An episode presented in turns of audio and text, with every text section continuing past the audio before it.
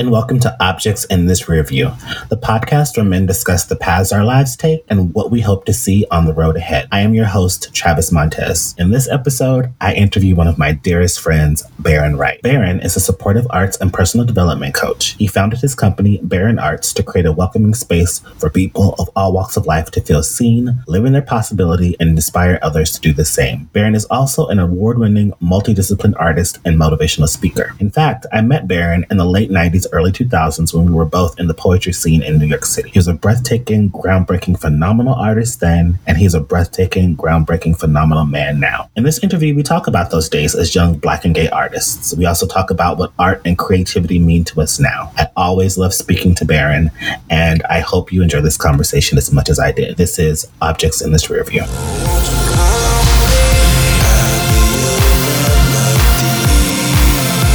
Welcome, Baron. Hello, thank you. Um, thank you for doing this. And, you know, I love you. You're one of the coolest people I've ever met. I think you have one of the coolest jobs I've ever heard of. And so I sort of want to start there with you and talk about Baron Arts Inc. and the work you do now. Awesome. Back to you. You are one of my favorite people on the planet. Just want to put that out in the beginning. And so I'm honored to be here, honored to share in this podcast. At Baron Arts, we do life coaching. As well as um, life coaching, we also do a couple of programming for creative people because I, that's people I love to be around specifically. but it's really about supporting people and getting the ideas out of their head and out into the world. And so it's really about a support system, a really like accountability system. And also, I think what's important with my take on is that a lot of times you can we can walk through life um, like a checkoff list, mm-hmm. and my uh, with my clients, I sort of work with them in actually being in the experience of it and finding the joy in what it is to to create the things you want to create mm-hmm. in your mm-hmm. life, and and that and that whatever you want to create is authentic to you. It's what you really want to do based on your own principles and stuff like that. Yeah. So that's what we do there. Great. I want to sort of distinguish because, you know, I've experienced life coaching, I've been a life coach, and what sort of differentiates your work and what I love about it is the, the focus on creativity and art. You know, from the outside looking in, as like why I think it's the coolest job is you basically like travel the world helping people connect with their creativity, whether they're a professional artist or someone who just wants to think about their job differently or someone just taking on a hobby. And sometimes that takes place in a natural whirlpool in Iceland, right? And so tell us all about it. Yes. So, so then Thank you, but uh, I, now my job feels like it's. it I mean, that's what it looks like. Did I do I have it wrong? Is that not? No, like, no you, you are you are correct. I just even in my own like every day, I seem to over like overlook the work that I get to do with people. A part of the the business is around travel and creating these very beautiful, unique experiences with people. Either, either it's like either it's Iceland or we're going to Thailand, where we're giving back to the places where we travel, but also giving back to ourselves. So. Uh, a way to look at specific, specifically look like traveling in a very unique way and how I sort of define creatives or creative people is people who just have like a creative idea, creative mind, and that can be for anybody from your like pro, your computer programmer to someone who's performing on stage. And it's really about using those because I'm a you know I'm an artist myself, and so it's using what I've learned and the tools that I've used in my life to support other people in theirs and, and expanding their creativity, right? Thinking beyond what's possible for them to actually achieve what they want to achieve. Why do you think people? life coaching is such a huge business, yes. and a lot of it is around that central idea, right? Creating the life that you want, re- rethinking the life that you want. Why do you think people struggle with that so much? I think people struggle with with that a lot. Is because it's easier to be told what to do and follow a, a particular plan. And I think what happens is that people are following a particular plan and unsatisfied because it is not their plan. Someone told them, or some society or whatever said, This is what you should do. This is how you should live your life. And so they said, Okay, I'll do that. And, and find absolutely no satisfaction in it until it's like, Well, what do I really want? Which questions I really ask the people I work with, like, What do you really, really want? okay, that's what you really want. Let's move. Let's start looking at that as a source, right? to, to, to, to start living in a life that you feel fulfilled in. Do you find in your work that people even have a hard time thinking of themselves as creative? Yes. Right? Because um, I, w- I was thinking about you know, as kids, we create all the time. We play, self soothe to entertain ourselves for different reasons. And then at some point, that play gets thought of as a waste of time. Um, and then, you know, I'm 44 now, and I feel like a lot of my friends at this point in our lives, that's the aspect of our lives that's missing most is that like creative play piece, right? Mm-hmm. Um, and so that's why I love again about what you do is like it, it interrupts that before you realize necessarily that it's yes. missing.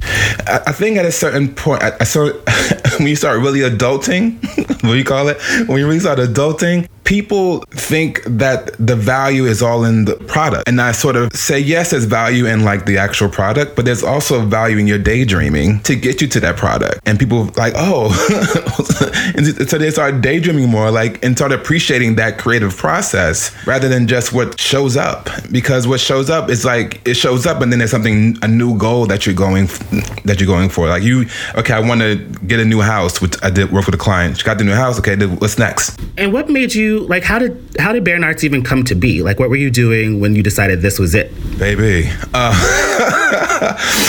how did it so because you like not only made up a job like you made up the business right like it's like this didn't exist before people weren't doing this no it, they did what how i sort of like i wanted i, I was following my own sort of um my own sort of lessons right what do i want right i like I like the process of creativity and I like working with creative people. Like even when I was, I, I, say was like it's like it can't still happen, but when I was creating like music and and, and performing, it was always a collaborative experience, and I, and I love that part about it. And I also and I also love the creative process, like first thinking about what the song is going to be, who's going to be on the song, how the how how it will be performed, right? And and I also love coaching. How I got into coaching. I, I was working first. I enrolled in this company called Momentum Education, did the whole program, came back and started supporting other people going through the program. Enrolled me in Momentum Education.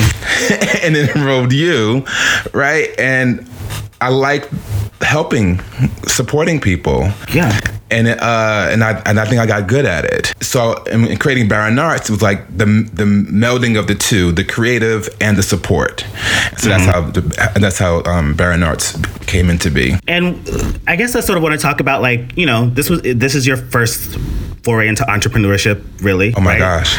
And like, what did you have? Like, who did you have to turn yourself into to like do that? Right? Because I feel like I'm from the generation that like, if you're an artist, you better be an artist with a safe day job, and that's kind of like the path I chose for myself, um, which I love and wouldn't knock. But like, you were like, I, I did a thing I did a thing, and it's scary.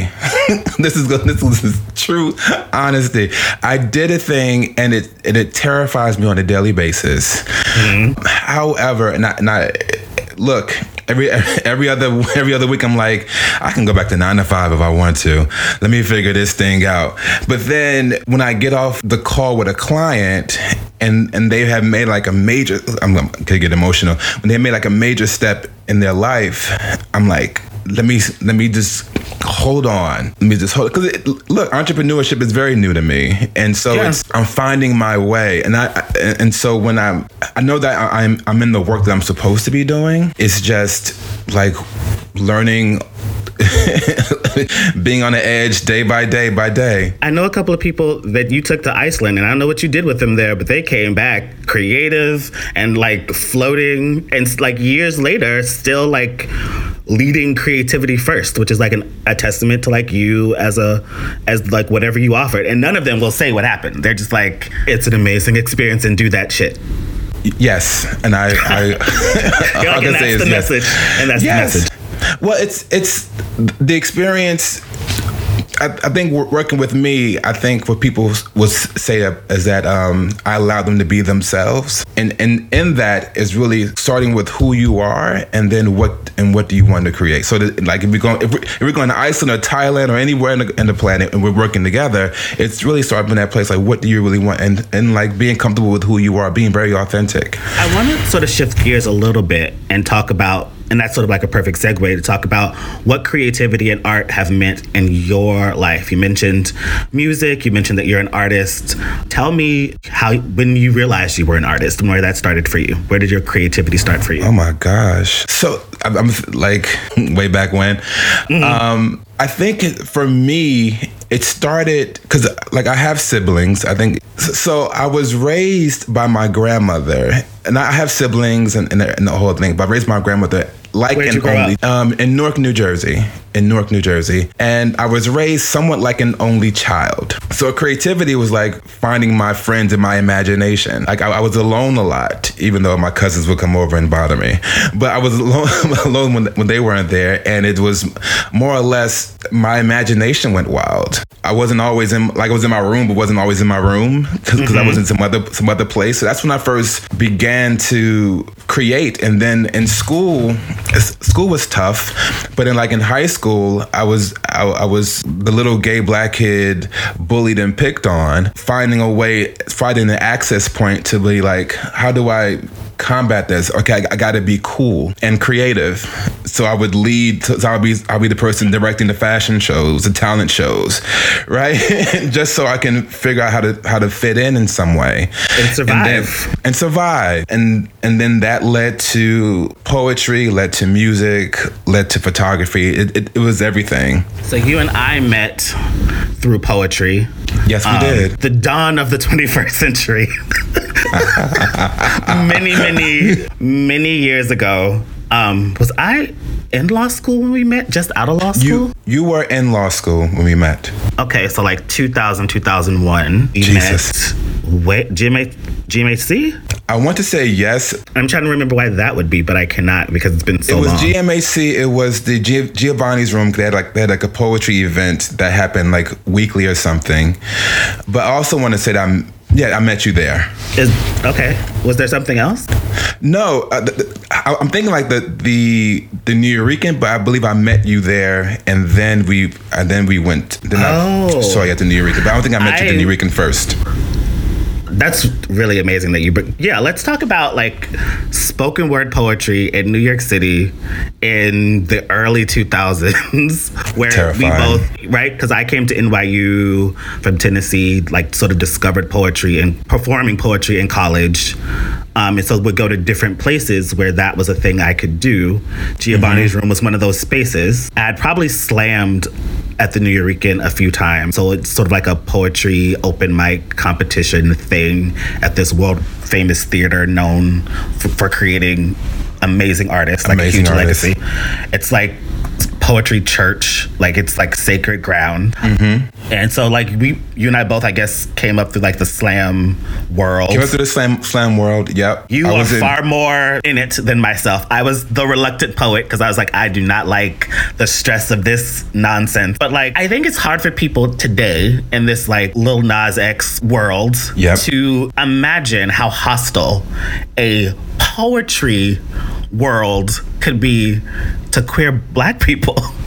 In 2001 and 2 like it's i don't think people can like and i mean like not and don't let me put words this is, was my experience. Let me know if you experienced the same. It wasn't like i'm afraid these people aren't gonna like my poem and that's gonna hurt my feelings. It was if i do this poem about my sexuality i'm not super sure i'm gonna make it home safe. Oh yes. Oh yes. Right? Yes. And i think at that point in my life, I was like just upset with having to deal with all of that. Yeah. So it you made... went first. in my world, you went first. I was like, oh, if he's because I was just doing like pro black shit. That's like I was just doing pro black political poems, and then mm-hmm. like you and Staceyann Chin were it. I was like, oh well, okay. I'm gonna talk about all of it because you went first for it me. Thank you. It didn't start like that for me, but it. I was so. I was so when I started doing poetry. I did similar to yours, where I would do like I was doing abstract poems, and I was like, "Who is this person I'm trying to be to to please? Who these people I'm trying to please? I know these people," and that annoyed me to to hell. And I was in, I was part of like a poetry group, um, in New in New Jersey. We was in New Jersey. We, we, we would travel to New York City every time, every every now and again. And I wrote this poem called "This is this could be the one to take my life." I believe it's called. It is. That is what it's called. I still remember it. this is the one to take my life. And I remember the first time I performed it. It was in Euphoria Cafe downtown Newark. I went to the mic, closed my eyes the entire time. P.S. Because I was that freaking scared, and just let it out. Like y'all can be here trying to kill me. My father could be like. It was like all this, all the things I had to say that needed to be said, and the place was like pin drop, like quiet.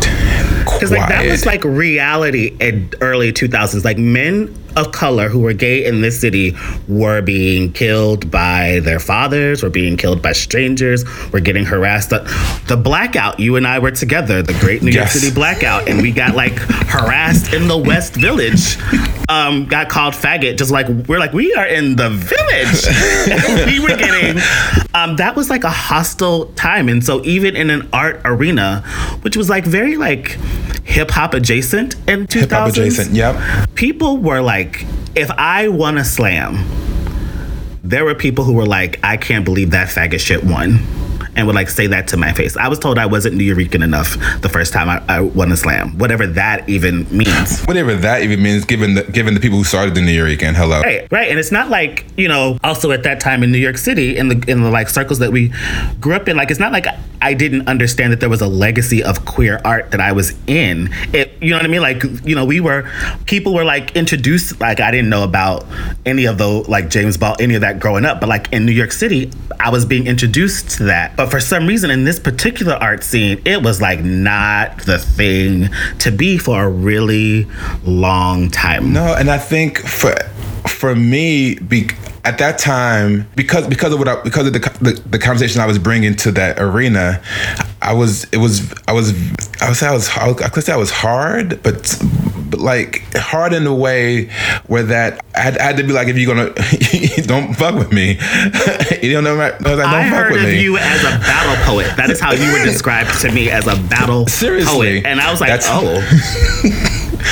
Oh, Be- because it was. I felt like you know. I felt like I felt like the, the black person in the white school, mm-hmm. and that's how I sort of Yep. Manage myself. Yeah, Uh, mm-hmm. like in some ways, you had to become the mean girl to like exist in the space because otherwise, otherwise it, it, it, wouldn't have been respect. And, and I and I I got respect from yes. that the community. I, am yes. I'm grateful, and I got and I know some really great friends from it. But yeah, that's that was my experience back then. It was great. And so then you transitioned from spoken word into music.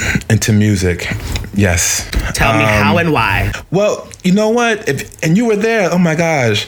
But you you were there at, at my my one my one person Baron Unplugged, and there was like music was always been a part of me, right? And so even in my first my first play, my first one one play, there was music there. Um, I was performing live to some music stuff, and then like in my first recording thing with Trouble Man, there was music there, so it was always a part of me. And at at the time I decided to make the shift, spoken word the stuff I was talking about in spoken word was starting to make me depressed um, because I I don't know like how many what? times like what stuff well, are you talking about? Well, I was talking about the life of like a gay boy male prostitute or whether or his life and then his death right i was always the stuff stuff talking about like combating other men and and and showing like if you come for me we're gonna it's, it's gonna be a brawl like like, like was, i was i felt very uh, angry and offensive and uh, right like all on the offense it was just like I, it took a lot. To, yeah, I think to, to, I, we've never talked about this, but I think we were both going through that at the same time because we had, I mean, similar experiences, and like no yes. one was talking about those things, and so like I, I too was like dealing a lot with like homophobia and sex assault and like stuff like that in my work, and yes. I was like, enough, and then people just wanted that all the time, and I was like, that's not. It was the number one thing to request, and then and then like I don't want to be pigeonholed in some way, like I don't want to keep saying that that that stuff over and over again because it one is this it, it's a reality to, for people it's a reality it's, it's a it's a imagined in my head but it's a reality for some people and i don't want to just keep having that be who i am and I'm, i felt like i was so much more so that's so i moved into music. I, I was I was a child. I'm a child of hip hop, so I was like, you know what I mean. but I'm also like I like other other music, so like let's see what this does. And, and how and, old and were so, you when you made your first album? Girl, I I know, right? I know it was 2000 and well, the, the first project was um, Trouble Man. I think was 2004, mm-hmm. and then 2008 is when. Um, Celebrity came out. And those are two very different projects, right? Like very different projects. Like I feel like you leave poetry more and more as like you as each album happens, or like spoken word. I guess is what I mean. Yes, and and and and to and Celebrity. Um, the, the title was a joke, right? Mm-hmm. And a joke and like a like a not prophecy, but something like me calling myself forward because I'm cause I'm pretty shy. Um, so it was me calling myself forward in that face. I am, okay. and so it's okay. like calling me to like the spotlight and the, That's, you're sticking to shy. I'm sticking to introverted. Okay, that I will give you. It's like you're shy, like I'm shy. yes. Introverted. Yeah, I'm not shy. I just I fuck with you or I don't. Or like I'm into the moment or I'm not. It's not like it's a judgment call.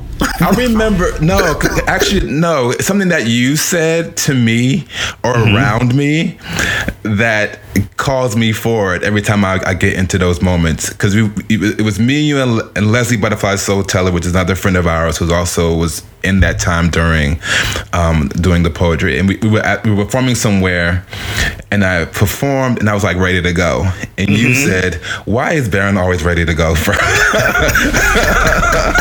like and, I performed, good night. right, and um, it has called me forward in so many occasions.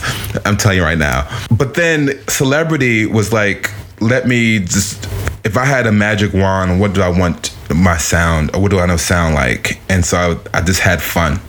Yeah, it was such a uh, so different from anything you had done. Like nothing that any for myself, nothing that I had seen you do would have prepared me for that. Um, so how what gave you the confidence to sort of like jump into with like no evidence, a full on sort of like hybrid hip hop glamour album? I don't even know how to describe it, but it's like so thoroughly you, but like nothing that you'd ever done before. Right.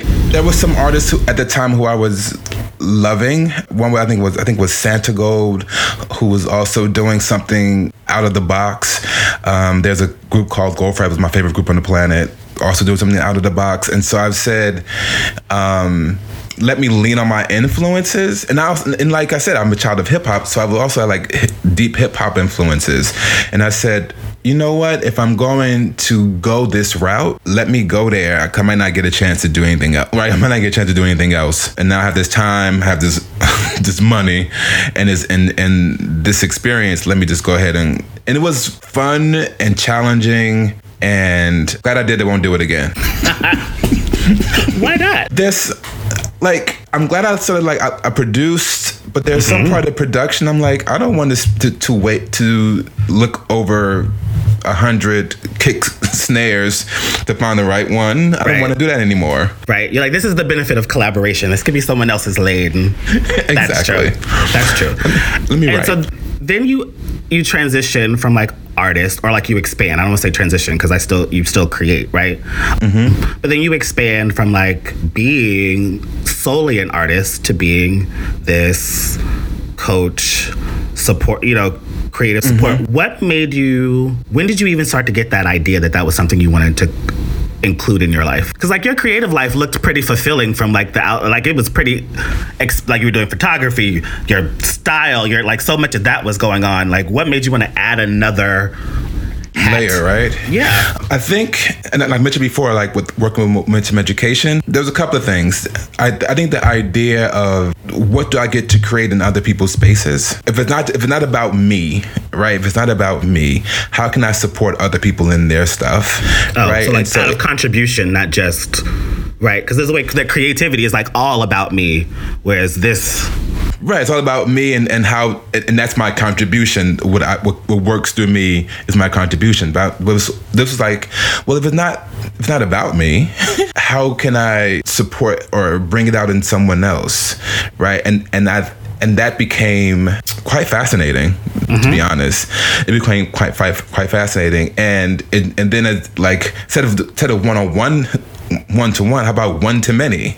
Right? Mm-hmm. How can I how can I work how can I work in the dynamics of teams and support support a team of people with different ideas, but, but, but also have like a single vision, right? And so I didn't see it as like a step away from creativity. I felt like it, like you said, like like, like an expansion. Like there was there was there was another stage being played. May not, I may be, I may have been supportive in it, or may have been uh, like helpful in it, but it wasn't my stage, and, and I found found that found that sort of intriguing. I still find it intriguing. What's been the most rewarding part of the work that you do now? I don't know. The most re- the, the rewarding part is is watching the transformation in the people I work through. I, I was just having a, a sort of a, a, talk with like a client around around the process, and and and, and uh, the client was like, "Well, what has transpired, right? And, and we sort of we sort of like looked at from here's what you declared like the first time we were together. Here are, and here's the actual behavior shifts that happened. Because here's the actual tangible things that you've gotten done. Here's like and, and just to because sometimes it, you, you don't recognize it in yourself, and you're like, oh my gosh.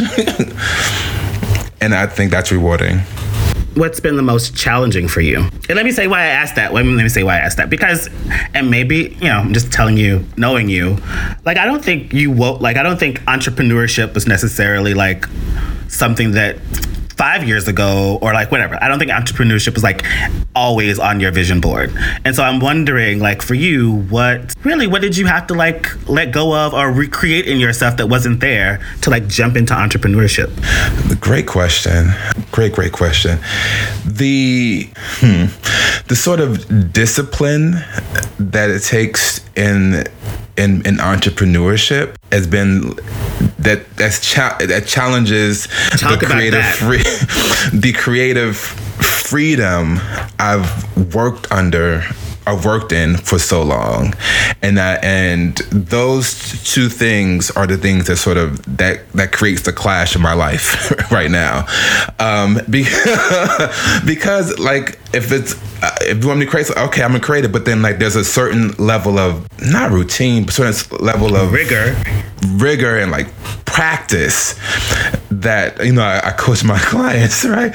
So a practice but that it's it does bump up against hey Baron do a new album right? Sort of sort of or Baron I want to like Baron doing like a painting that he's like never like like it, it bumps up against that part of myself and that's mm-hmm. been like the out of everything that's difficult that's been like the most difficult because it sort of delays processes to happen. Do you feel like you've had to like put your own art on the side to like make this happen? Good question. I feel in some way no do i feel like that there's some like so jealousy there's sometimes there's jealousy when i see people creating stuff. Now, like I wish I could. I wish I can um, create. Like I, am sometimes jealous of you when I, you know, every time you come out with a new book, and I love the like, but like it, it, you're still like developing, creating new material. And I was oh great because I was watching Bel Air last night, and um, uh, Aunt Viv had a line for me that saved my life. She says she said something to to the effect is um, just because you don't produce doesn't mean you stop being an artist. Or, uh, or there's been some times since your productions, you don't stop being an artist. And sometimes it feels like I feel like I'm not being an artist because I haven't produced something for consumption. Now I do the I do do stuff from now and again, but it isn't like a new album. It isn't like a new spread. It's like it's it, it's in spurts that I wish it would be in my. Yeah, you know, it's so funny that you say that because like I feel like I am comparatively pro- prolific. Like I write and, and publish a lot, and after this last trilogy project, I was like, I can't I've really gotten into the habit of like just making imperfect stuff that I, don't care if people like or not. And now that is my favorite thing. Like the book is out, but like stuff that I just throw up on Instagram that like I don't even spell check, that is like if I could just do readings of that stuff, I'd be so happy. Like I'm so old. Like by the time the book came out, I was like, oh, the, you're all welcome. I don't know that you're ever getting another one of these. um, there's something to be. I just don't know that you are. I'm never doing this again. But I sort of look to you because I love every time you come out. It's like it reminds me of like remember when you used to get years between albums, but every album was like something um like a the chart of an artist, like those Janet Jackson albums like that we would wait for. You're like this doesn't even look like the Janet Jackson from before because it's a whole right. different thing. The Sade's, um, right. you're like that to me because I feel like every time you come out, it's like you are a new person with a new perspective and a new um, a new thing to offer. Here's another question that I have for you as an entrepreneur in life coaching world.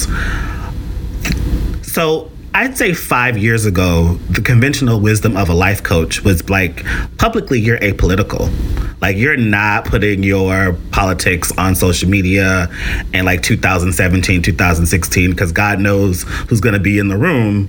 Um, but now I feel like people are like, I want to know the, con- the the politics of the business, the politics of the person behind what you stand for. How has that changed how you engage politics both as like an entrepreneur personally in the public space as an artist even you know what i love it only only because if if i if i'm not like if I'm not being free in who I and who I fully am, then it would for me it feels not hypocritical, but it feels false to like be coaching around authenticity, be coaching around being honest and, and honest in what you want. And then here I am and, it, and it's, not, it's not the, not, not the same for myself. And so I've I've made a especially within the last couple of years, I've made it an a point to be as authentic and as vocal as I can be about what I what I like and what I believe in.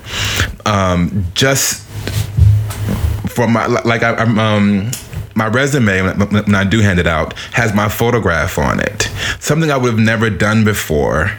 But I, I say if it's someone if, if you're going to hire me, you're going to know who you're hiring. Right. So I love that.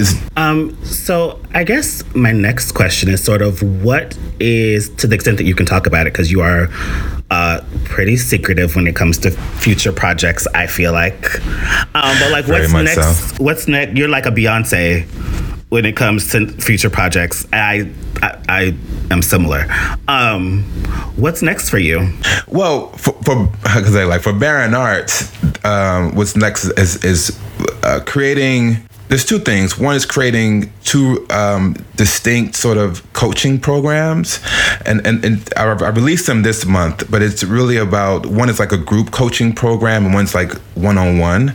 And I think there's benefits to both. And in the group, you get like you get the, the benefit of the collective sort of intelligence from everyone in the group, um, and you get like momentum and comp- not competition, but you get sort of like people hold it's you competition. Yeah, it's people hold you accountable. Yeah, it's competition.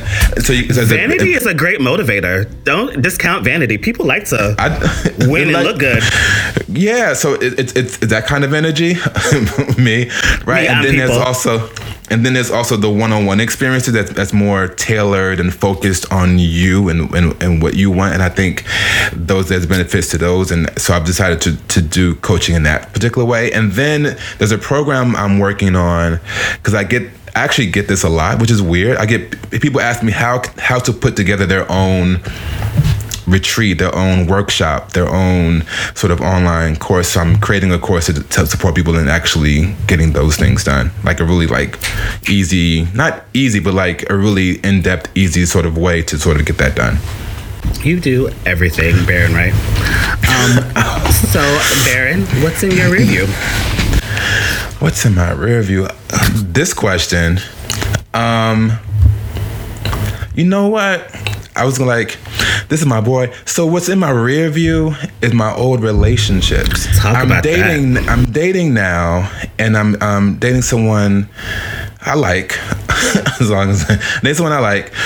And what's been coming up against this new relationship is all the old stuff mm-hmm. and me sort of comparing and also being weary like is this this what I this what it was are, are, you are, is this a sign for what it used to be and, and I and I was like all the mental work that I'm doing to to make sure that what's new isn't what's what was old is is tiresome. Mm-hmm. And so That's I've beautiful. decided I've decided to like let that shit Let go. that shit go, right? Let that shit go and this and be in this new space, fully into this new space. I So love that. I, I'm letting go of all of that drama. And you know what? Not the drama, but all that other stuff. Yeah.